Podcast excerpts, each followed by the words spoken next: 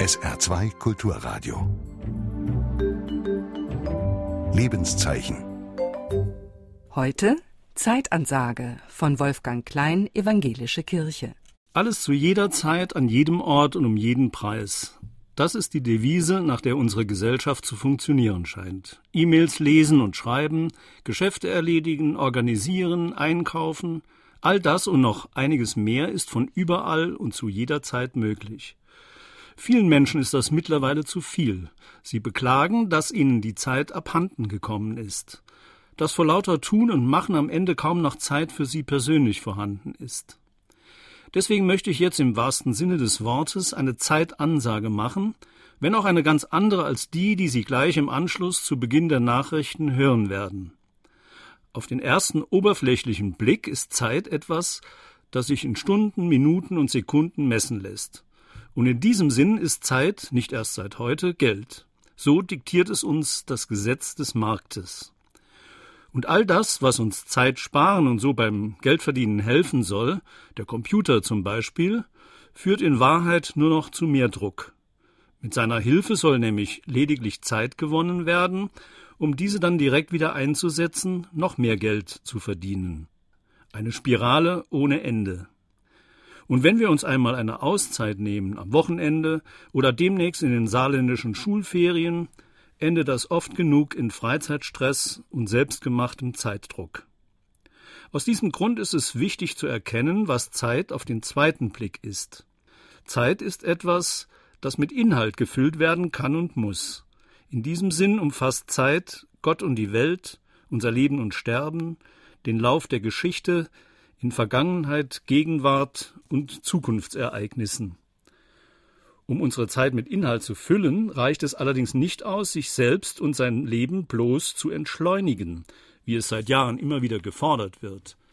Denn dadurch werden wir noch nicht frei von der Abhängigkeit, ja von der Tyrannei unseres oberflächlichen Zeitverständnisses, das inzwischen alle Lebensbereiche infiziert hat, wonach Zeit immer weniger wird, aber nicht anders.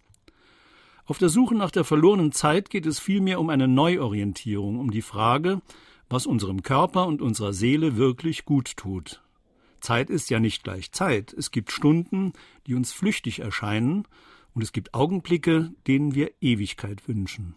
Und bei alledem gilt das, was der biblische Prediger Salomo über die Zeit schreibt. Alles hat seine Zeit. Lachen hat seine Zeit, Weinen hat seine Zeit, Reden hat seine Zeit und Schweigen hat seine Zeit. Der Prediger meint hier nicht nur messbare Zeit, sondern auch menschliche Zeit mit besonderer Lebensqualität, die ihrem eigenen Rhythmus folgt.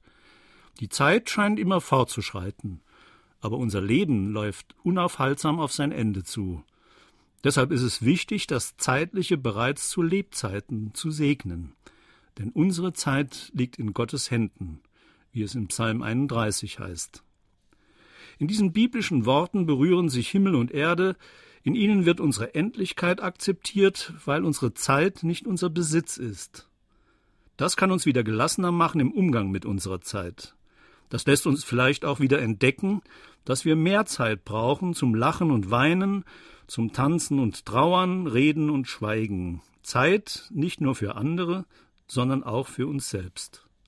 Dann brauchen wir auch nicht mehr vor uns selber zu flüchten. Unser Leben findet jetzt statt, nicht nur demnächst und irgendwann, nicht erst auf der Arbeit und auch nicht nur in der Urlaubszeit.